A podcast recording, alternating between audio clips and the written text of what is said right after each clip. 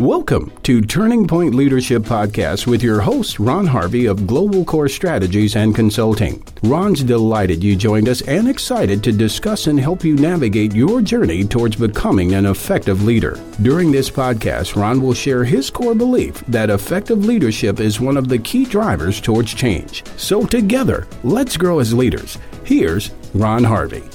Good morning. Good morning. My name is Ron Harvey. I'm the Vice President and the Chief Operating Officer of Global Core Strategies and Consulting. And we're coming to you this morning with Turning Point Leadership, moving from success to significance. It's our podcast that we do on the first and third Wednesday of every month. And I'm always delighted and excited about the people that we bring to share with you for your continued growth as a leader on the Turning Point Leadership podcast. So I'm excited to have with, with us today one of my good friends I've been knowing for years who does phenomenal work in Columbia, South Carolina. And that's Dr. Cynthia Walters. It's an honor to have her. So, uh, Dr. Walters, thank you for joining me this morning for Turning Point Leadership Podcast. How are you doing?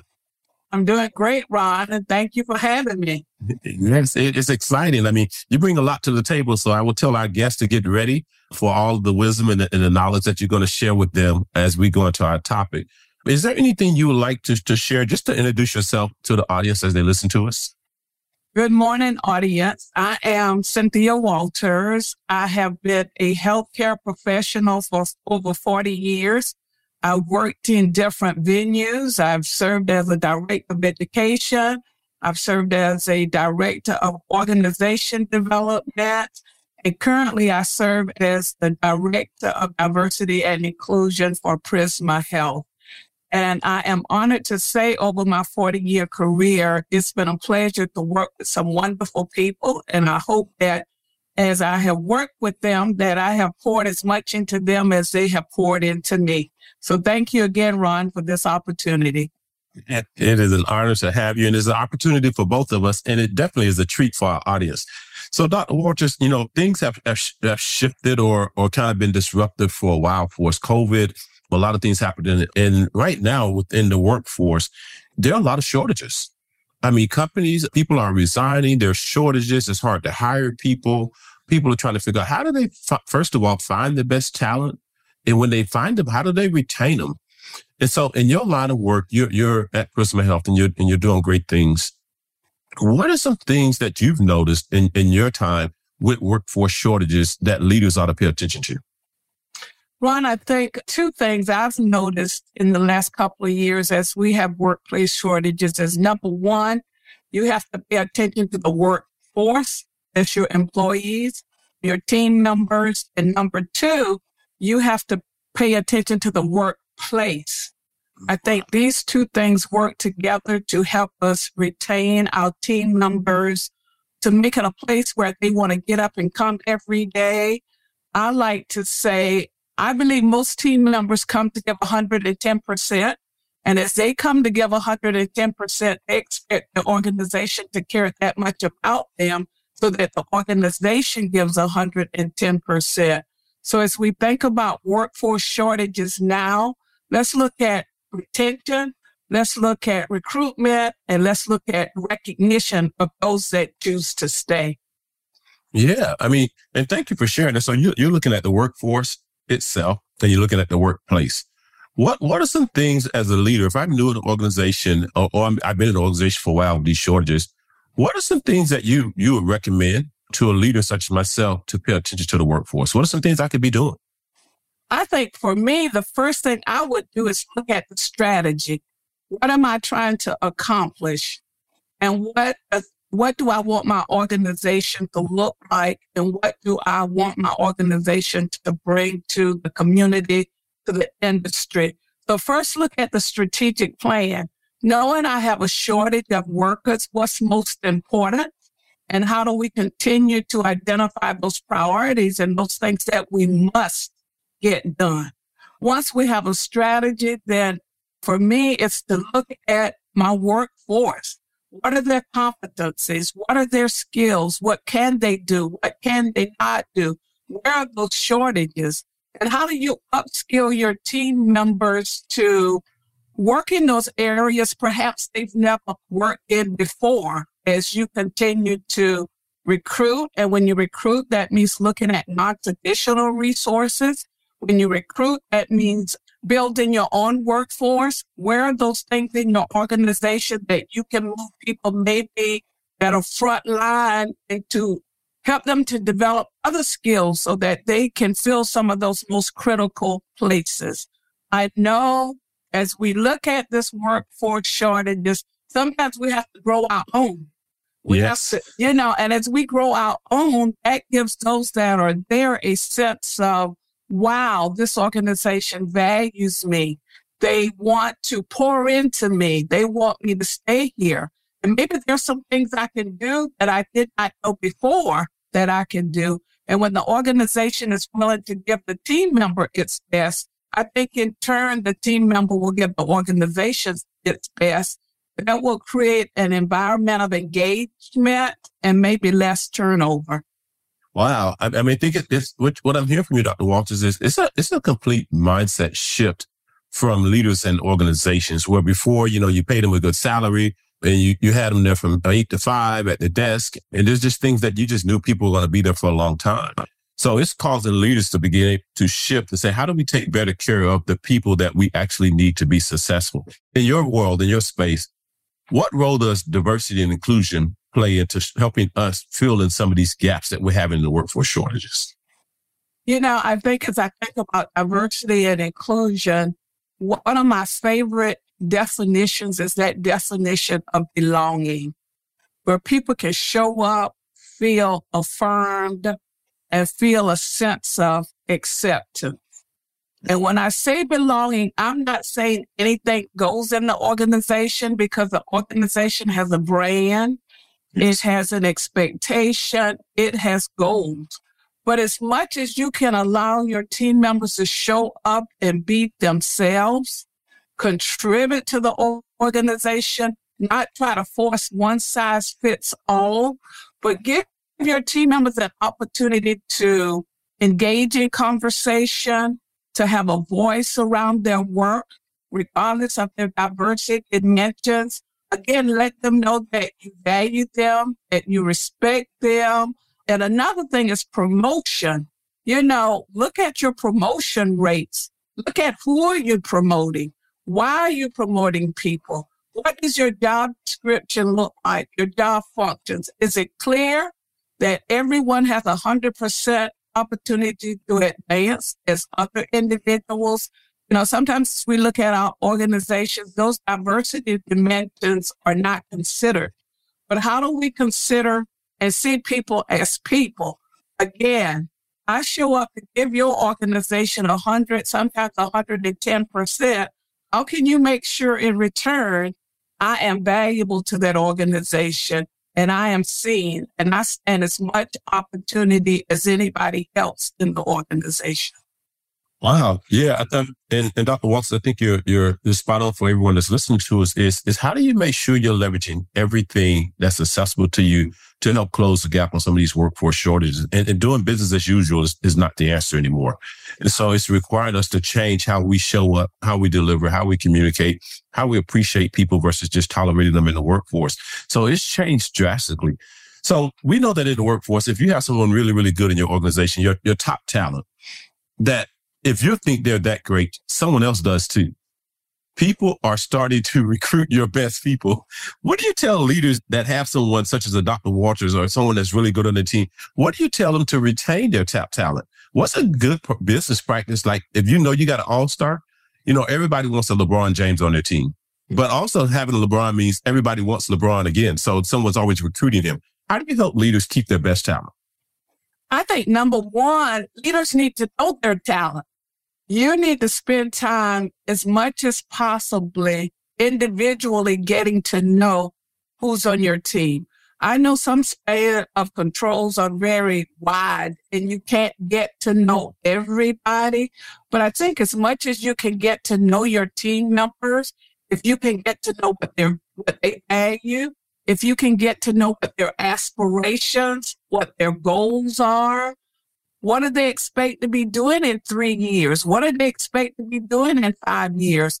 I think as we think about our talent you build relationships. I guess that's what I'm saying. Build relationships with your team members so that you get to know them, what they value, and where they want to go in your organization. And, and as much as possible, help them do that. You know, I know some leaders don't want to help team members advance because they think, wow, if I lose this person, then I may not be able to replace them. And I'm already at a shortage. But I promise you, as you spend time with your team members and help them to be the best they can be in their organization, in turn, the organization will get that. And perhaps there will be less turnover and greater retention and more employee engagement. Because at the end of the day, people want to know you care about them. They're not just a robot putting tickets together, that you really care about them. And more importantly, you see them. Wow. So, so let me get this right, Dr. Walters. What you're, what you're suggesting to our listeners is develop people so good that somebody else may want them. And then make sure you do a good enough job to keep them. So you want me to really get someone ready so somebody else can actually be paying attention to recruit them. And that's what I'm saying, Ron. Cause I mean, I think you build your team, they will walk through a wall for you. That, that, that might be Pollyannish. But that has been some of my experience. And then they won't leave for a 50 cent or 75. You want your salaries to be competitive, but people want more too. Again, at the end of the day, as I do my diversity and inclusion work, I really believe people want to be seen. They want to feel like they bring value to their organization. And most important, they want to be visible. And I've been in those situations where I have not felt visible. And when the opportunity came, you know, you're going to get out of there if you don't feel like you're valued. Oh, yes, yes. So for the listeners, it's important that the people that are in your organization show up and they get paid, but they want to be seen.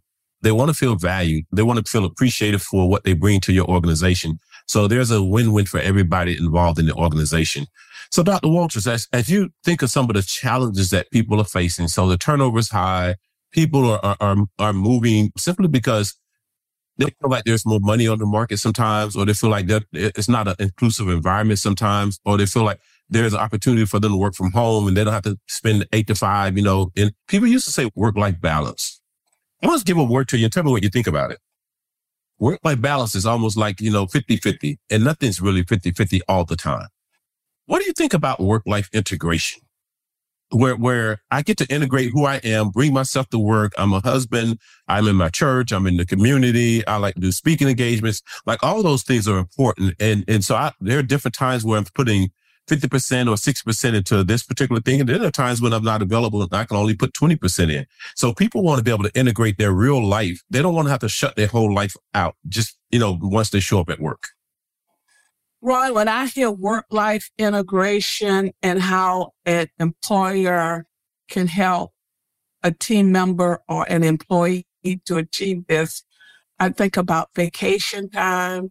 I think about holidays. I think about giving team members, employees permission to take time for themselves. Some organizations, when employees take time for themselves, particularly in this era of workforce shortage, yes. we might feel guilty that I can't take time for myself.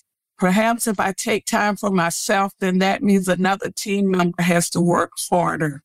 Maybe that means somebody's going to give me the side eye and they're going to, I'm not there to give 110%. So I think Organizations have to build that climate, build that readiness, help team members know, okay, we value you when you show up at work. We want you to give 110%, but we know that in order to do that, you've got to fill up. So that means time away from work. And when you're away from work, you're not worrying about what's my leader saying because I took time off? What's my team member saying because I took time off. But you have a culture that values that, and it's okay to do that. And I think when you have a culture like that, you feel more free to integrate other parts of your life into your work life. Even a leader that, you know, ask the question, how are your children? Oh, well, go to the baseball game, go to the soccer game. Your, your daughter's in a play, go to that play. You know, a culture of encouragement to do these type things versus I need you here, I need you here, I need you here all the time. Yeah, I think you're you're, you're spot on on there, Dr. Walters. Where you, are thinking about like like acknowledging and, and permission, and not even permission. That the culture allows you to do things that are important to you without feeling guilty or passed over for promotion. You know, it used to be the person that was always available, always did it. No, I can count on them no matter what. Even though their, their family was falling apart or something wasn't or their health was deteriorating, they would still be there. And those people were recognized and getting promoted, but, but they didn't have a work life integration. It was either all work or, or they were marginalized or minimized. But how, or when they retire, they leave with all this vacation time. Yes. You yes. know, all this vacation time. I'm going to wait until I retire to do this. I'm going to wait till this to do this. And, you know, you can only put so much in a bucket and then it starts to overflow. So again, a culture that values, and I think leaders have to be the role model. Your, yes. your, your team members have to see you taking time off and carrying up out other aspects of your life than your work life. Yes, I mean, uh, Dr. Walters, you hit on something because you know we follow you and we look at you on on, the social media platforms, and and we we like, how does she get it all in? You're working on degrees, you're you're in the church, you're in your job, you're with your family, you got grandbabies on the way. I mean, so you're you're exactly right. We have to model what it is that we want other people to be able to do. But struggle at that. How did you get good at being able to do all the stuff that you do and still stay relevant, still get promoted, still stay professional? How did you get good at like integrating all of that and not losing your identity? You know, one thing for me, I have a vision board. And on my vision board, you know, I prioritize things that are important to me. You know, and when people talk to me, they know number one, my family is very important to me. My faith is very important to me. Money is very important to me. sometimes people look at me critically when I say money is important to me, but you know, money affords me the time and energy and effort to do things to contribute to my faith, to contribute to my family. So, and I guess at the end of the day, it, it perhaps it's been favor. I mean, that's just always been my life that those three things are important. Now, I'm not saying they're always one third, one third. Sometimes it's all faith. Sometimes it's all work. Sometimes it's all family. But as much as I can level that out and give to all three, that's just who I've been all of my life. Yes, yes. And I think that's important for leaders to really define who they are and what's important to them. You know, part of part of, of the organizations and, and the leadership role is knowing your values and, and what matters to you and living those out. Because I think often we put values on a wall, but we don't live them out very well. You'll, you'll see the CEO that says, Hey, value your family, and, but the CEO is not doing it or the leader's not doing it. You know, so I think it's important that we do live what we say we value and, and people are watching to see if we're doing that. So as you, as you think about, you know, workforce shortages and, and you think about where we are today, what would you tell a, a up and coming leader what would be the that advice that you would show an up and coming leader to make sure they take care of their team? What, what, what are two or three tips you would give them? Number one, I would tell an upcoming leader to remember we have more than one generation in the workforce. Yes. And one size does not fit all. And whether you are a baby boomer leader, whether you are a millennial leader, whether you are a Gen X, Gen Z, ABCD leader, yes. you have to know again what's important to each of your team members. And as much as possible, get into that space. Again, I think good leaders build trust and they build relationships. And in order to do that, again, it's getting to know your team members, what they value, who they are, and what's important to them. Number two, as much as you can meet their need, I would say try to meet that need. Once you have a strategy, once you know what your business is about, as you hire people, look at their skills, look at their competencies, look at their abilities, and how can you use what they have to help advance your organization as well as advance the life of that team member. Because, you know, sometimes you're trying to, what's it, squeeze a round peg into a square hole. And I've had leaders that wanted me to do something that was not comfortable with, for me without upskilling me, without having that conversation with me, and without really understanding who I am and what I bring to the table. That's number two, I guess. And number three, pay your people well. Competitive wages are important. You know, we, we all have families, we all have lifestyles. So if you do the first two things, I don't think people will leave for 50 cent. But if you're not doing the first two things well, I mean, some people are going to be for that. Yes, yes, yes, yes, Dr. Walters. I mean, for those of you that are listening, you know, as Dr. Walters said, is, is recognize that you have more than one generation in the workforce. And, and you're going to have to be flexible, adaptable, and open to, to making sure you pay attention to every generation is going to want something different and need something different from you as a leader. So, so one size doesn't fit all. The other thing she shared with us is, is meet the needs of your, of your people. Like get to know them and figure out what they want out of life and meet their needs. And so that's the second thing she shared with us. And the other is pay people well. I mean, make sure that, that if, if the company's doing well, then your people should be doing well financially. So the, don't just let the company know at the end of the year, talk about how great we did. And you look at your profit margins and, and you're celebrating at the end of the year. But the entire year, your team was looking at like they, they barely got paid what they felt they should have been, you know, compensated for. So if you're going to celebrate at the end of the year for your profit margins, make sure your people can celebrate throughout the year for how well you're taking care of them. So Dr. Watson, a couple points that I think were super important I heard throughout our conversation is leaders must listen. Leaders have to be really great listeners. Yeah. The second thing I heard is you say is that leaders need to build trust and they need to earn trust from the team. Yeah. And you earn trust based on what you do or don't do. So you need to earn trust from your team and meeting people where they are people show up in your workforce and you just don't know what's happening in their life. So be okay with meeting people where they are. And the last thing I heard you say is make sure you really authentically value your team mm-hmm. and show them that you appreciate them in the workforce. So Dr. Walters, as, as we begin to wind down for our, our listeners today, what is the best advice you've ever received as a leader? Mm. I think the best advice I've ever received as a leader is you can't turn a ship on a dime. Yes. You can't turn a ship on a dime. I I want things when I want things. You know. You like the rest of us. You're like the rest of us. We wanted like yesterday, right? Like yesterday. And sometimes you just gotta slow down and timing is everything. Pay attention to what's going on. Again, have a strategy of where you want to go as a leader, where you want to take your people as a leader, how well of a leader you want to be. Sometimes you have to identify who you want to follow you and have your priorities. You can't have it all in the same day and all at the same time.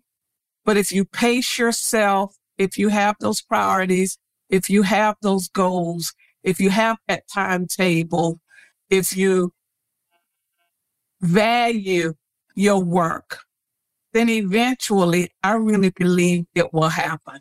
And it just, it doesn't happen overnight. I mean, like I said, I've been in healthcare leadership for over 40 years. And some days I go home and I think, wow, I'm doing this right. And some days I go home and feel like, oh, did I just start doing this yesterday? Yes. You know, so, so be flexible. And that's the other thing. Be flexible. It's not always all about you. Yes, it's the, the Dr. Walters that a, a perfect place for us to pause is leadership is not about us. Leadership is really about taking care of the people that are counting on you. And, and I love the idea of be patient. I mean, because today's world, everybody seems to be impatient. Whether you're in a, in a drive through trying to get, get lunch really fast or whether you want to get a meeting over quick or, or whether you want to get out of church fast or, or no, people have become very, very impatient. Mm-hmm. And one of the characteristics of a great leader is being okay with being patient.